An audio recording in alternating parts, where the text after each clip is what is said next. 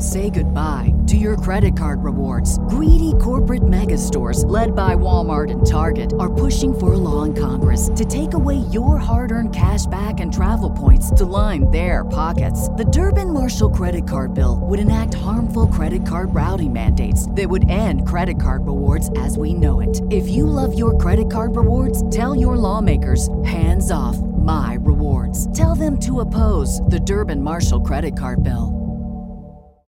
As humans, we're naturally driven by the search for better. But when it comes to hiring, the best way to search for a candidate isn't to search at all. Don't search, match with Indeed. When I was looking to hire someone, it was so slow and overwhelming. I wish I had used Indeed. If you need to hire, you need Indeed. Indeed is your matching and hiring platform with over 350 million global monthly visitors, according to Indeed data, and a matching engine that helps you find quality candidates fast. Ditch the busy work. Use Indeed for scheduling, screening, and messaging so you can connect with candidates faster. And Indeed doesn't just help you hire faster. 93% of employers agree Indeed delivers the highest quality matches compared to other job sites, according to a recent Indeed survey. And listeners of this show will get a $75 sponsored job credit to get your jobs more visibility at Indeed.com slash podcast. That's Indeed.com slash podcast. Terms and conditions apply. You ready for this? Let's do it, man. Okay, Dr. Glenn's ready. We're ready. Okay, this is part two of body language and communication cues to tell if a relationship is healthy from the perspective of a wedding photographer. You're shooting the wedding, you're in it. Mm-hmm. Yeah. Or any event. But let's go ahead and just get into this with the intro. Welcome to 12 Week Relationships. This is your place for better relationships in weeks, not years. My name is Pi. I'm Dr. Glenn. When we say relationships, we mean all of them, starting with the one you have with yourself and working your way outward to all the other ones. And just as a note before we dive into this, if you guys want to hop onto 12weekrelationships.com, you can join our newsletter where we're going to give you awesome tips and guidance each week. I'm actually writing these by hand. They're going to be really cool.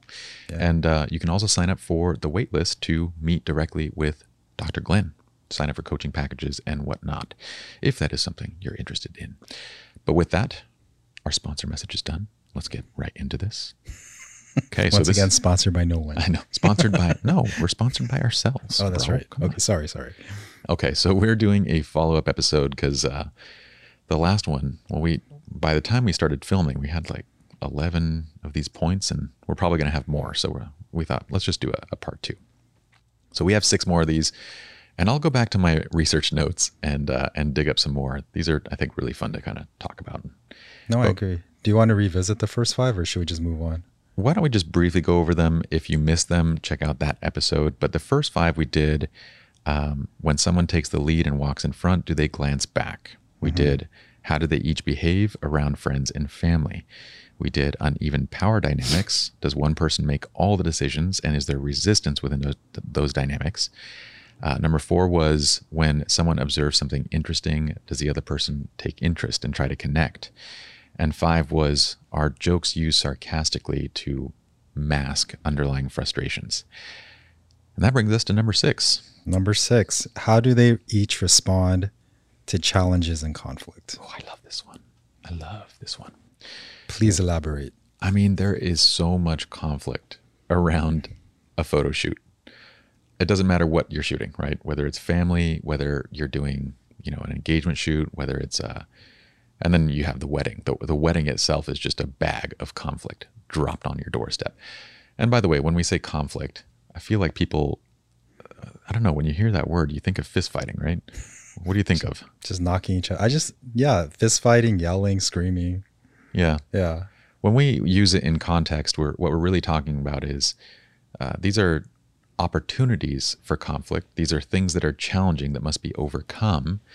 But the way that they're handled, that is, you know, up to the individuals. Yeah. The conflict is how it's handled. It's the challenge, it's the challenge itself, and then the conflict that occurs because of it. Yeah. So, so when we say conflict, what we're really talking about is uh, conflict is healthy so long as the approach to resolving it is a is a healthy one, right? Conflict is normal. It's it's necessary. It's it's important. But yeah, how do they handle conflict? So I'll give examples. Uh, major red flag is when there is an area of conflict in, let's say, planning the wedding, their approach to discussing or managing that conflict is opposite. I almost found this to be so. For example, let's say that um, let's say that her mom is the bride's mom is, is putting up some significant challenges, right? And kind of always weighing in and, doing things and and the groom is frustrated. And the bride says, you know, we should talk about this. And the groom goes, you know what? I don't want to deal with this. I'm done. And he just walks out. He's not saying he's done with the relationship. He's just like, I, I don't want to do this anymore. And he just walks out, right? That's a major issue. Not because of that particular issue. I mean, it is annoying to have, you know, your mother always interjecting and weighing in and whatnot. But it's more so the fact that one person is engaging and trying to resolve conflict and coming forward, and the other person is pulling away. And you can probably guarantee that that's going to continue through each type of conflict that they encounter. And it's very draining. For the person that's kind of pulling forward and wanting to resolve, it's a very emotionally draining piece to see the other person pull away. Yeah, I mean, I think given that example, like in future, post marriage, like anytime there's a struggle, like, hey man, you're on your own. Yeah, I'm going to take care of myself. You you do you, and you take care of it on your own. I'll come back when it's taken care of. Yeah, it's it's that anxious avoidant kind of pairing, right? Where one person like it I know this because it I, I, am that person too. When there's a interpersonal issue in my life, if it's with someone that I'm close with, I want to resolve it. And if the other person is unwilling, it's a constant grind of my emotional energy to not think about it, to not, you know, well, I just got to do it on their time. So I'm, I'm forced to kind of choose people in my life that are okay to take a head on approach to conflict. Because if you're not, it becomes very emotionally draining for me. No, agreed. And then in, in that example that you gave, as a couple, that is not an individual issue. That's a couple's issue that needs to be shared and addressed, talked through and worked out. That would that would be a sign that you're in a healthy relationship. Yeah. You want to know what else is interesting? Other couples, I will give another example of two parents who when they they've been married for like, you know, 10 years and when they encounter conflict, they both yell at each other. What do you think everybody around them thinks as to the health of their relationship? They would say, "Oh, this is unhealthy," because it looks like it's unhealthy on it the outside. It looks unhealthy, right? It's actually not. Not from their perspective. Again, what I noticed was that it was more important that they approach conflict in a similar manner, not that they did it the right way. It was like who who's to say? I mean, when we talk about the subject of conflict, if you want to really know conflict, you need to become a professional negotiator, someone that spends their life understanding conflict. All of us suck at managing conflict, just to different degrees. So it's not really that big of a deal when one person yells, and that's also the other person's approach to resolving conflict, because that's the way that they both naturally handle it. But if one person yells and the other person is quiet, that's a problem. No, I agree, because it shows an unequal power dynamic. Like if they're yelling at each other, and then it doesn't mean that it's healthy, but if, if it's getting demeaning or they're saying really, they're trying to outdo each other, that's unhealthy. But if they're just expressing themselves in that way and that's how they do it, that's okay. Do you know how many New York couples I photographed? that like, and I, I'm not just like calling out the East Coast. I'm just saying there's some maybe in the water. I don't know what's going on down there, but they would when when it comes to conflict it was a normal thing when i'm photographing east coasters to see them just like go at it. Just air it out. Yeah they, they'd be like oh my gosh your fucking dad is so annoying. And the other person would be like babe seriously?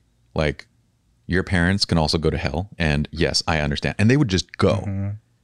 and you're like from from the outside it looks as though it's completely unhealthy. And granted i will say there are more productive ways of resolving conflict than to yell and curse at each other. But at the same time, they're doing fine. Yeah, there's health there's healthy components within that. Yeah. I just wish you had the New York accent though. Get out of here. I'm walking here. I can't I can't even I can't even. You know the I have a funny New York story that I'll make brief. My very first time in New York, I get out off the uh, off the, the train in Grand Central. I, am sorry if I'm saying all this stuff wrong, but I get off the train. I remember walking, and I'm six foot tall. I, I have a fairly decent pace. I'm not slow by any means. On the West Coast, I'm usually walking past people, and I remember like not five steps off the subway, uh, I hear this move. I'm walking here. And I'm like, and in my head, I'm going, holy shit, that is the most incredible thing. Like within seconds, I've already heard the New York thing. And as I'm thinking this and turning, it's a woman pushing her baby in a stroller. I am slower as a six foot man walking than a woman pushing her baby in a stroller. Like I'm holding them up. And That's that's, when I had to reevaluate my walking speed and life decisions. Also, because of that, you walk faster now. No, I think I walk the same speed. Now, in New uh, York, I definitely walk a lot faster. I'm very, New York is a stressful city for me to be in. I feel like for West Coasters, when we go to places on the East Coast like New York, we're constantly like, It's What- a it, it's a shock. Yeah, maybe it's too overstimulating. You got to adjust. and you don't want to be in people's ways and you don't know when yeah. can I cross? When do, I mean they're crossing right now. Should I cross? it's just like your your constant fight flight mode in New York. Sounds like you're still traumatized, man. I am still traumatized. I love New York actually, but but yeah, that was my very first experience there. It's so cool. But it was important to understand that from a from a standpoint of conflict, it's not so much that you're good at conflict management.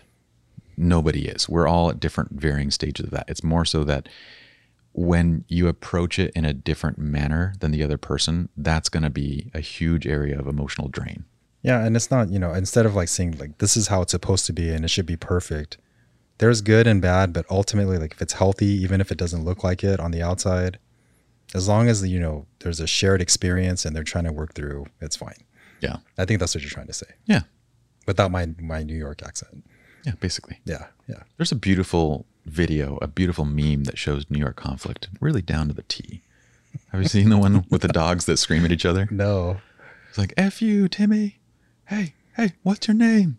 You know the what's your name one? No. What's your name?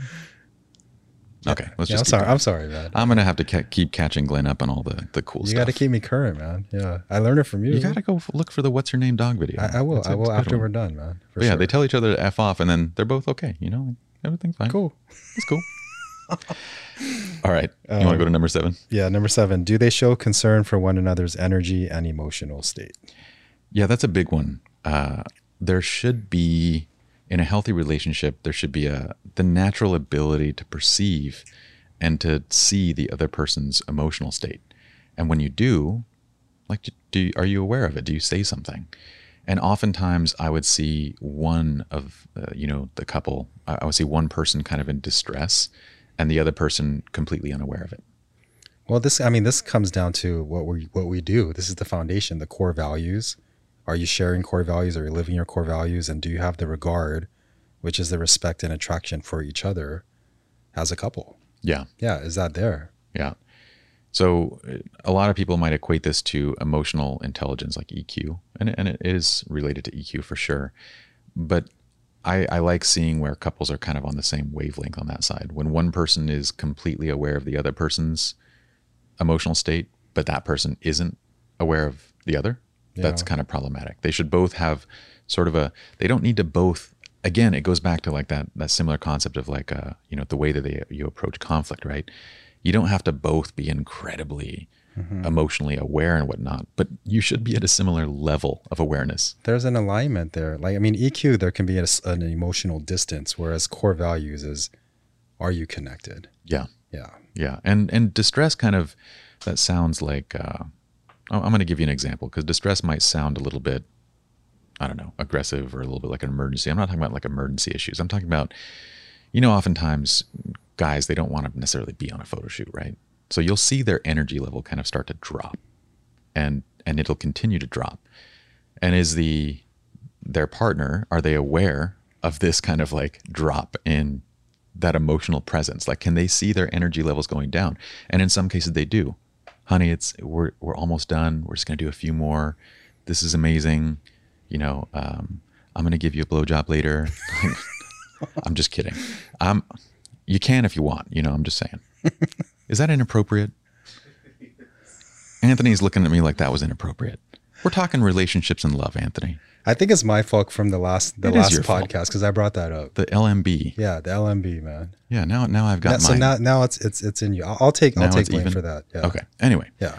You know, both of them are kind of aware of that. And and you want to see the same thing on on her side, you know. Maybe she's like they might be out and she's carrying a bunch of stuff because maybe she has a few different wardrobe changes and she clearly is getting tired and of lugging stuff around like is he offering you know support and help uh, and and so it's being aware of where each other's at is is important No, I think that's really telling because, like, if you're getting tired, you know, like, "Are you okay, honey?" versus like, "Come on, man, you're always getting tired," or whatever the case may be. that'll that would show that they're probably not in alignment. yeah Yeah. we'll let anthony make the call on whether he's going to cut that piece out later you're to leave it in there he's to leave it in there Sweet. okay Uh, number eight, do they scoff or take the other person's complaints lightly? That one's a big one. Um, this is a clear indicator of like a lack of regard for the other person, right? That fundamental piece of desire, regard. You know, when someone suggests something, when someone, you know, says, Oh, I'm getting tired or I'm this, and, and the other person kind of scoffs at it or like, Oh my gosh, like we just started. Oh, oh, seriously? Like I've done so much. That's a, a sign that there's like a, a disconnect. Or even if they're just not listening, right? Like, oh, I'm, I'm really tired. Yeah, yeah, yeah. Okay, okay, okay, whatever. It's this kind of dismissive quality. I mean, that's just a sign of complete disrespect. Yeah, you know, one of the best times to see both this point and the earlier one uh, is with family shoots when you're dealing with kids. Because trying to wrangle kids, get them dressed and, and get them ready for like a, a photo shoot, that is difficult. And both people are double timing it. Like, you know, both parents are just going at it. And when they land in front of the camera, it's are they aware of each other's struggle or are they only seeing their own? Are they only seeing how tired they are and what they did? Or do they see what both people did? And are they both respectful to one another, you know, in that process? Uh, is it fair to say, like, in those moments, like, the people that take their partner's complaints lightly, they just kind of generalize them because they're not really involved in their life. Because if they were, like, they would know the details of, like, oh, I could see that you're you're tired here, or I could see like you've done this, and they're really involved in that. I think it's telling that that it just shows like an emotional distance. I would say so. I mean, if you are, give me an example because I'm thinking of certain examples where, like, let's say, you know, for a lot of couples, one person might not know how long it takes the other person to get ready or what they're doing to get ready, right? Yeah, I mean, let's say like you know, the the spouse is like you know changing and carrying all these things and getting everything ready, and he or she is like, I'm really tired, and then the other partner is like, You always get tired at five o'clock anyway. It's no Yeah. big deal. It's all good. Yeah, that's It's all good. that's definitely not a good sign. Right. It shows like I'm not really invested, or I just give you. The, I'm not really involved in your life. I mean, it's weird to bring this to a personal level, right? When we're getting ready for, like, let's say a family trip or a photo shoot or whatever it might be, Yen is usually getting the kids ready. She's, you know, getting them all in their outfits and, and doing hair and, and doing her own makeup and getting herself ready.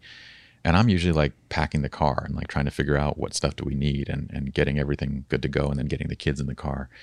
Now, for you to get in the car and then to go to this photo shoot and for you only to be aware of what you did and dismiss whatever the person was the other person was doing that's unusual that i mean that shows a lack of awareness in terms of yeah what the other person is doing with their time and that's a problem Yeah. So that's a huge red flag right there. for sure if, if we get in the car and i can only see oh my gosh what were you doing all that the kids are the kids are dressed they're made up they're all good to go and i'm sitting here going what were you doing that whole time that is a very big red flag in the sense of i am completely unaware of anything outside of my own purview Yeah. Once again, this should be like this should be the standard of whether to pursue marriage or not, based on what happens during this time. yeah if you want to know whether you should get married or not Yeah. just start planning a wedding planning it and then be in it and then make your decision after. no, I'm serious. I'm, I'm deadly serious on that. well one. how would you do that But what do you then- mean like plan someone else's this could be our next. This will be our next venture. You know what? Yeah. What we'll do is we'll set up where you can plan someone else's wedding and be a part of it and then decide for yourself if you Yeah, want to and proceed. then you can see how it goes, and then we can we can say, hey, I don't, I don't think so, or yeah, this is a go, man. This this, looks good, man. this is a terrible business venture. This is why you're I'm to I'm fired. You're fired. You're fired from thinking of business ventures. All right. what right. do we got next? Uh, number nine, have they taken an interest in one another's lives? Yeah, I guess this ties back to that previous point too, right?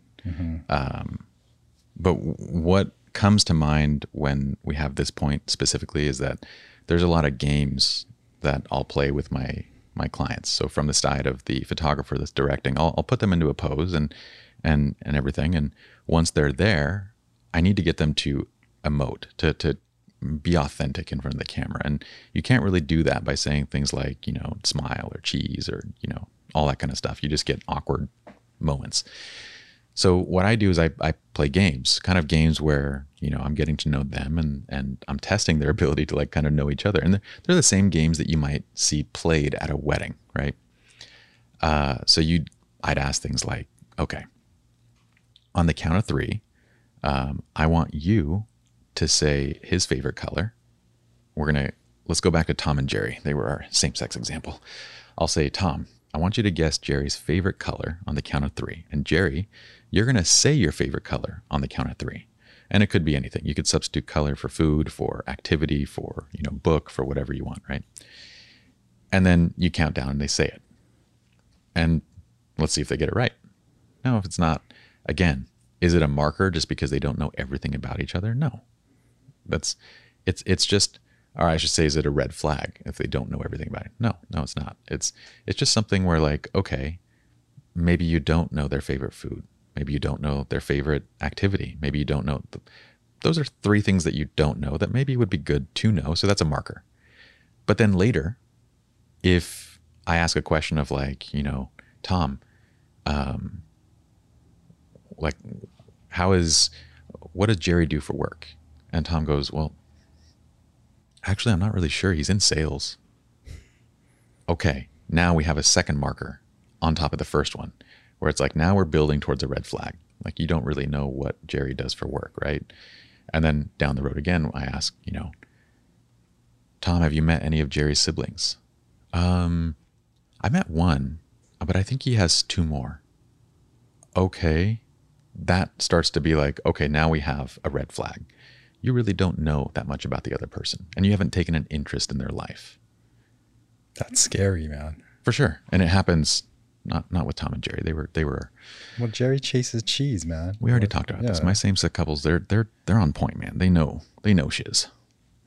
But no, that that that's really scary because they don't know anything about each other, and then their core values do not match at the core. Yeah, Yeah. yeah. So Say goodbye to your credit card rewards. Greedy corporate mega stores, led by Walmart and Target, are pushing for a law in Congress to take away your hard earned cash back and travel points to line their pockets. The Durbin Marshall credit card bill would enact harmful credit card routing mandates that would end credit card rewards as we know it. If you love your credit card rewards, tell your lawmakers hands off my rewards. Tell them to oppose the Durbin Marshall credit card bill. That's that. But those are very from those games. They're they're fun to play, and it's kind of like you you get a quick gauge of how interested are they in one another's lives. But I'm just saying, like that has to be awkward. Like if it gets to the place where you know you're shooting and then you're just kind of like watching that, right? Not really. I mean, it's it's a game, and whenever they answer the questions wrong, there's always good laughter and those kind of. And that's what I'm looking for as a photographer, More right? the moment. You're looking for the laughs and like the oh my gosh, how could you not know this? And like they they're playful and stuff. So they never pick up on it uh, from that standpoint. It, it's more so just if I'm from the moment of like getting out of the car and you know meeting them and talking and getting to know each other if by the end of this two hour three hour session one person really doesn't know much about the other then you're like okay that's problematic. And it happens quite a bit. But that's a good indicator that this is probably the case, though. oh yeah. By the, by the end of the shoot like if we if we've gone two three hours and there's markers all over mm-hmm. then we have a red flag. This is like okay that's that's going to be a problem. Because Yeah. one person is so wrapped up in their own world that they're not seeing what the other person is doing. And again this affects their ability it affects the regard that they have for each other it affects their ability to relate to one another it affects reciprocation between the two i mean every every point across desire is going to be affected by this one thing No, that's a really good point. I mean, when um, my wedding, because the person was getting to know me, the photographer, so she was she would, I'm kind of self-deprecating, so she was like, "Oh, your smile's off." So she was like, "Use your big head to block the sun for your wife," and then I started laughing, so it became more natural after that because, that. huh? i'm going to say that use your big head Thanks, man. you do have kind of a big I do head. have a very big head. I admit it. yeah that's nice Yeah, it's a big head, man. so it made you laugh It made me laugh, and then it was more natural after that. Yeah, yeah. But anyway, Um, number 10, their ability their ability to easily praise the other person. Oh yeah. So one of the other games that I play is it's it'll be funny if I actually have clients that listen to this that come and shoot with me and they're like, I practiced everything that you said. I'm like, this isn't a test, man. but um yeah, so one of the games would be to ask uh, you know, like to put them into a close and intimate pose. And then I would say something like, whisper something sweet into her ear, or tell her your favorite thing about her, or um, for her, you know, tell tell her your favorite thing about this, or whisper your favorite body part. It could be anything. Like again, you you you kind of tailor it to the comfort level that you have between your clients, right? So if it's uh, fun and intimate and playful, I'll say stuff like that. But if not, I'll keep it light. But a lot of people really struggle to say something nice or sweet to their partner. Wow. And that's unusual. Huh. So what do you, okay, so like what's an example of that? Well, see, I don't usually what I'll joke around with afterwards is like I'll say, now say what he or she said out loud, right? And and I and I quickly say like, don't worry, don't say it out loud. I'm just I'm just teasing. it's one additional thing that I'll say to get them to kind of react. I'm like, oh my gosh, I'm not going to tell you that because it was intimate or personal, right? But a lot of times I'll say that, and um, he or she might just say, they were just whispering cat noises into my ear, or they were just saying poop over and over. And again, in and of itself, maybe they're just having fun and being playful. In and of itself, not a big deal. But when you line that up with like taking an interest in their lives and all these other pieces, then you're like, ooh, I don't know if they actually see the value in the other person beyond simply being a couple. Yeah, because it seems like in that moment you're trying to capture an intimate moment, right? Yeah. So if they're joking or they're not, there there's an emotional distance in that moment. There's it's a show of that there's some intimacy issues taking place. Yeah, it's a marker. Yeah. And I, I would have, you know, I would have uh, entire shoots where each time I would give a cue like this, maybe three or four times d- during a two or three hour period, the person, you know, would struggle to say anything. And and both people would struggle. And they would just lean back on like humor or they would lean back on, you know, just saying weird stuff. Like he's still saying weird stuff to me. I don't know why. and and that in and of itself is still kind of funny and it becomes humorous. But in the context of like, okay, this is a marker. And he also couldn't really explain to me what you do for work. And he also doesn't really know the things that you enjoy. And you also shared a story with me that he once bought you a gift that was nothing what you wanted. Then you start going, now we have a red flag. There's a there's a pattern that shows that he's not engaged. You know, he's not interested in That's- your life. That's what I'm saying. Like once you see all these markers, and you keep saying like you know it doesn't feel awkward for you, but I, I would sense at some point like it's like man, this is I don't know, but this is where professionalism comes into play, and saying okay, like I'm just gonna have the boundaries. I just want to catch the moment, so on and so forth. Yeah, I, I think part of the comfort too, though, that you might not be experienced with is the camera itself. You know, the the camera is as much of a. I often say like if if you, I am, you put me at a party and you ask me to mingle, that is quite possibly the definition of a nightmare for me. I I hate small talk. I hate mingling. I hate. I'll do it. I'll pretend to be outgoing and and I'll do it, but it's incredibly draining. But you put a camera in my hand and something else happens. Now the camera is kind of this sort of shield where I can walk up to someone and be like, hey, let me get a picture. And then I can say, hey, my name is Pi. Nice to meet you. It's this sort of barrier, almost like a mask that, that I get to walk around with, right? So when you say that it's awkward, the the camera is that barrier for me where it's like at any moment if I feel like the the relationship has awkwardness or tension, I kind of just pull back to planning my next shot. I pull back to the photography aspect of what I'm doing. So that's the sort of barrier that I keep to not make it weird. Do you ever feel like like the camera because the, the the whole point of like taking photos is to catch like genuine moments, but do you ever feel like the the picture itself could be disingenuous? Oh yes. How so? I mean in in many cases I gave an example in the last episode of the, you know, from time to time I'll photograph a couple who is a disaster. It's a it's a complete train wreck. But the photographs I create, they look beautiful. They're Instagram worthy, you know, mm-hmm. for whatever that means. But underneath it, you know, you know the truth mm. of of what that is. So yes, there's there's definitely an element to that, but I have to like again separate the. I'm I'm hired to create beautiful images of authentic moments. It's a weird one because it's like some of those moments are beautiful. I don't know that they're authentic. It's not really my job though to make them authentic or to to make the relationship underneath it. That was their job. And so I I sort of disconnect my responsibility at point of capture.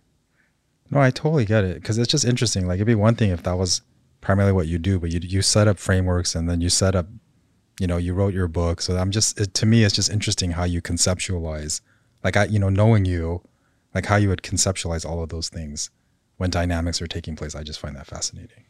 Yeah, it's it's a trippy place. I remember five years ago when the framework was getting fleshed out and it was starting to come together I would go out on shoots and I would know in moments if this was going to be a healthy relationship or not. And there was a discomfort at the beginning of like, how do I keep doing my job when I know this isn't healthy? And within a few, you know, months of doing that, I was like, okay, I need to disconnect mm-hmm. from my job, from any any feelings behind what I might have. Yeah, no, that totally makes sense. Uh, number eleven, how do they treat the vendors, service providers around them? Oh yeah, this one's a great one. Mm-hmm. Um, I'm thinking of okay. First, I have a hack. I think I talked about this in the last episode. I said you have to you had to get to the end of part two. Oh yeah, that's right. We're, we're, here. That's yeah, right. We're here. Uh, if you want to know if someone's genuinely a nice person, I, I should say genuinely kind, right? Take them to a restaurant and have them interact with a waiter or waitress that they don't know. Very interesting things happen. Like when I would pay attention to couples, their family members, and their friends, and I would watch it how these people would interact with the people that were essentially being paid to be there, right? The vendors, the support staff, all the all the crew. And it was there were like it, it's a major marker, and I would say an instant red flag if if let's say she goes up to one of the vendors and is very kind and like, oh my gosh, thank you so much for, I mean, they're being paid to be there, but still, thank you so much for being here and for doing what you do. I really appreciate it. And then he goes to a vendor and goes, I just really need you to do your effing job, man. That is a fundamental difference in how they perceive people. Oh, it's true. And so when you saw that, when, when I would see that disconnect and how they would engage with other people, um, and, and, it was more so with people they didn't know because it's easy to be nice or to kind to people that you know, people that you've pulled into your life because they offer you some value in a way, right? That's just being nice. But kindness is when you choose to be nice, regardless of whether you have something to gain or not. No, that that's a, that's an excellent point because vendors they're here to serve you, right? They're providing a service. Mm-hmm. But if you're still choosing to be nice to them anyway and be respecting what they're doing, it shows who you are as a person. Versus like you're here for me, you better do what I say. That shows that you're probably not a very nice person. Yeah. I had one couple where this was incredibly noticeable, where I could see that. And what's funny is that usually, usually they're they're going to be kind to people that they perceive as creatives or artists, right? So to me, they're they're always going to be nice because they perceive me as like I don't know, like a like an artist. This is my I don't know. I don't know what it is. But then when it comes to like just wait staff, when it comes to someone, you know, uh, that's cleaning their room, that's what you want to pay attention to. And this woman was incredibly rude to everybody. Hmm. And the man that she was marrying was very kind to everybody. He was just as grateful that his friends were there and as as the vendors and support staff that were there. And uh, I remember thinking, if this one works, then my framework is broken. like, because they broke this whole framework across the board. Uh, and it wasn't, I think it was within three or four months that they were separated, and within six months it was divorce. And it's because they each had fundamental differences in the way that they looked at the world, you know, the way that they perceived others. So No, that was that was a big one. No, it totally makes sense. And then the vendor analogy, even with work, right? Like when you do a job interview, how they treat the secretary staff and the support staff behind the scenes, that will dictate what kind of worker they are, or if they're a good person, or they're conscientious and they care. Yeah. So it's the same analogy. So if you're a kind person and you want to know if someone else is actually kind, invite them to a situation where they have to interact with people that, you know, from their standpoint, have no value to gain from, essentially. Like it could be a restaurant where it's like the wait staff. You, the person that sees the world this way goes to a restaurant and goes, the only thing you have to gain from me is my money, and I have nothing to gain from you. Hmm. So put them in a scenario where they perceive they have nothing to gain from another person, and then see how they interact with those people. And that'll tell everything you need to know. Yeah, Yeah, no, I agree. simple. I agree. It's All a right. that's such an awesome your your work and then that environment. It's so telling. It's it's the ultimate truth environment. Yeah, and the the beautiful thing is that once here's the thing that I don't I love I feel like um, so much of my approach to this was inspired by the Gottman Institute. Um, John and Julie Gottman they had some they- they've done incredible work in the space of studying and actually putting science to like studying relationships and that that is incredible. Uh, but there's one piece that I still felt like was missing from this the academic view of relationships, and that's how do people behave when they're not being studied? Because it doesn't matter whether you know you're invited to participate in a study, or whether you're sitting in a counselor's room, or whether you're meeting with a psychotherapist or a life coach. In every one of those situations, when a person is aware, they're they're going to tailor what they show, and that makes the data kind of limited. You you have to really carry the studies on for a long period of time to get good valuable data. And the Gottmans did this and they have good valuable data.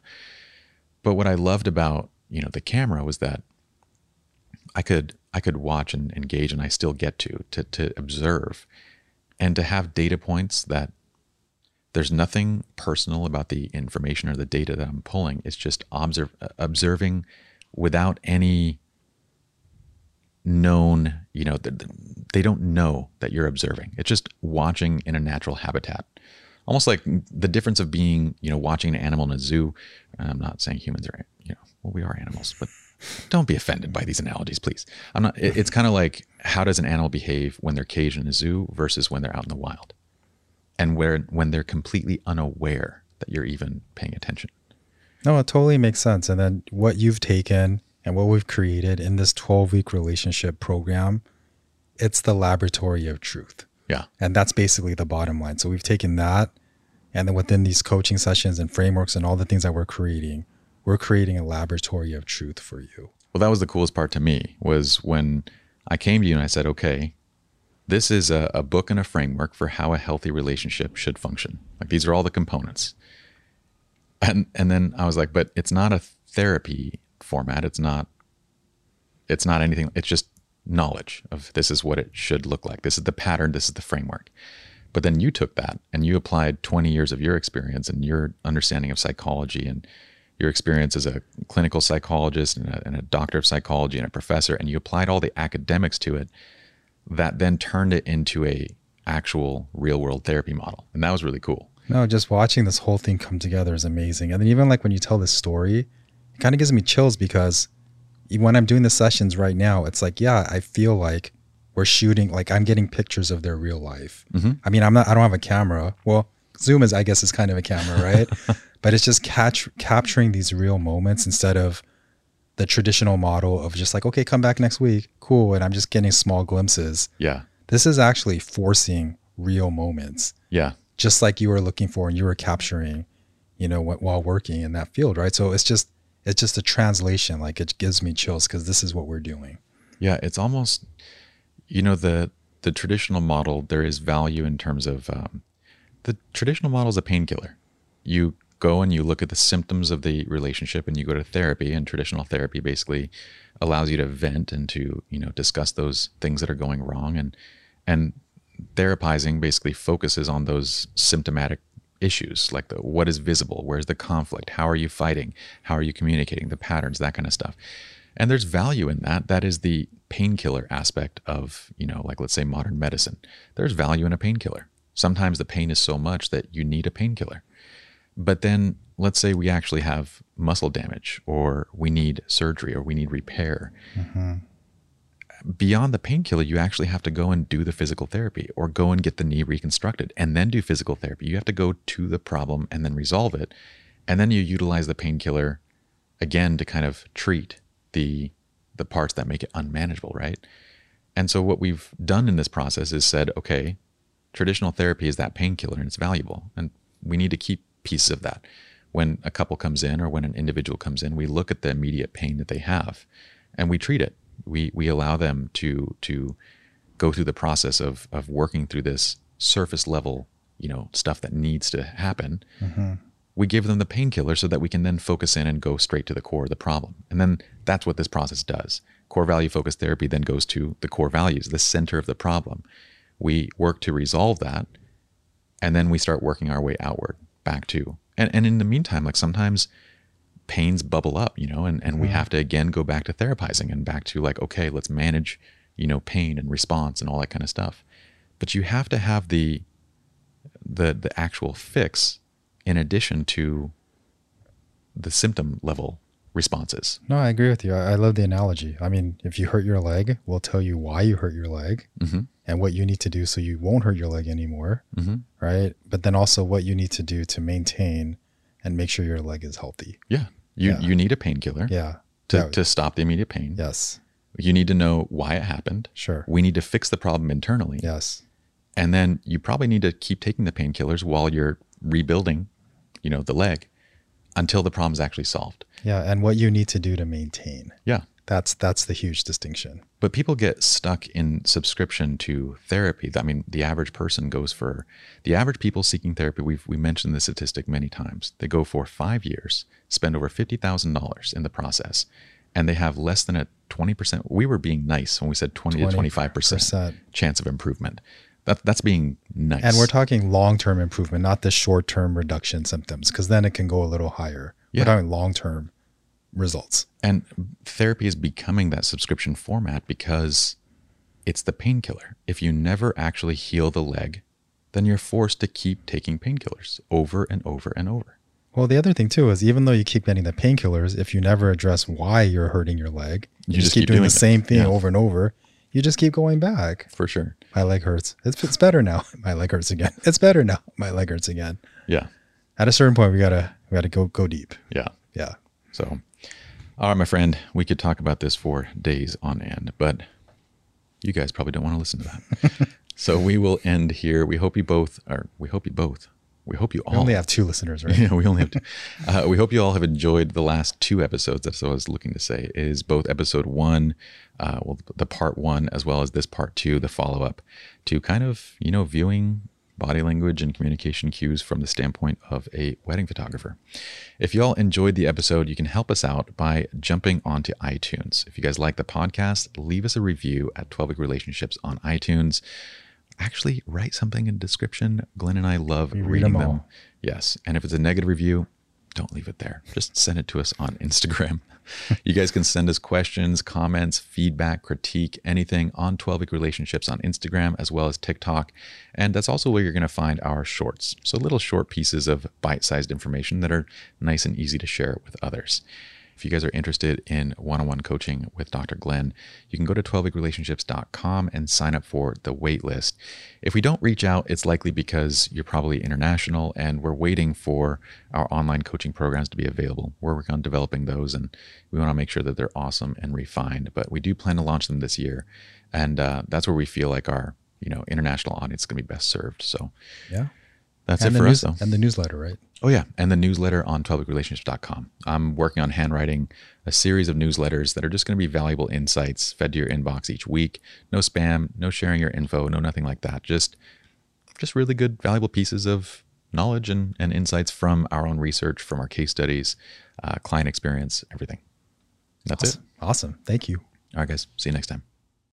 As humans, we're naturally driven by the search for better. But when it comes to hiring, the best way to search for a candidate isn't to search at all. Don't search, match with Indeed. When I was looking to hire someone, it was so slow and overwhelming.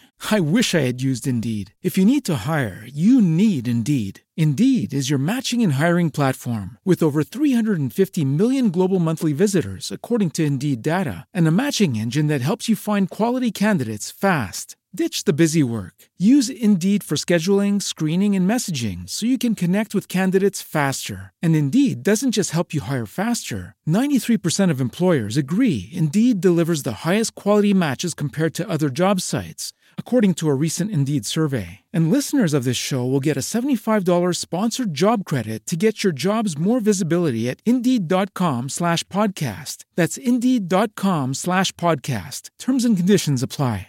With Lucky Land slots, you can get lucky just about anywhere. Dearly beloved, we are gathered here today to. Has anyone seen the bride and groom?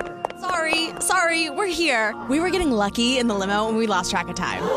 No, Lucky Land Casino, with cash prizes that add up quicker than a guest registry. In that case, I pronounce you lucky. Play for free at LuckyLandSlots.com. Daily bonuses are waiting. No purchase necessary. Void where prohibited by law. 18 plus. Terms and conditions apply. See website for details.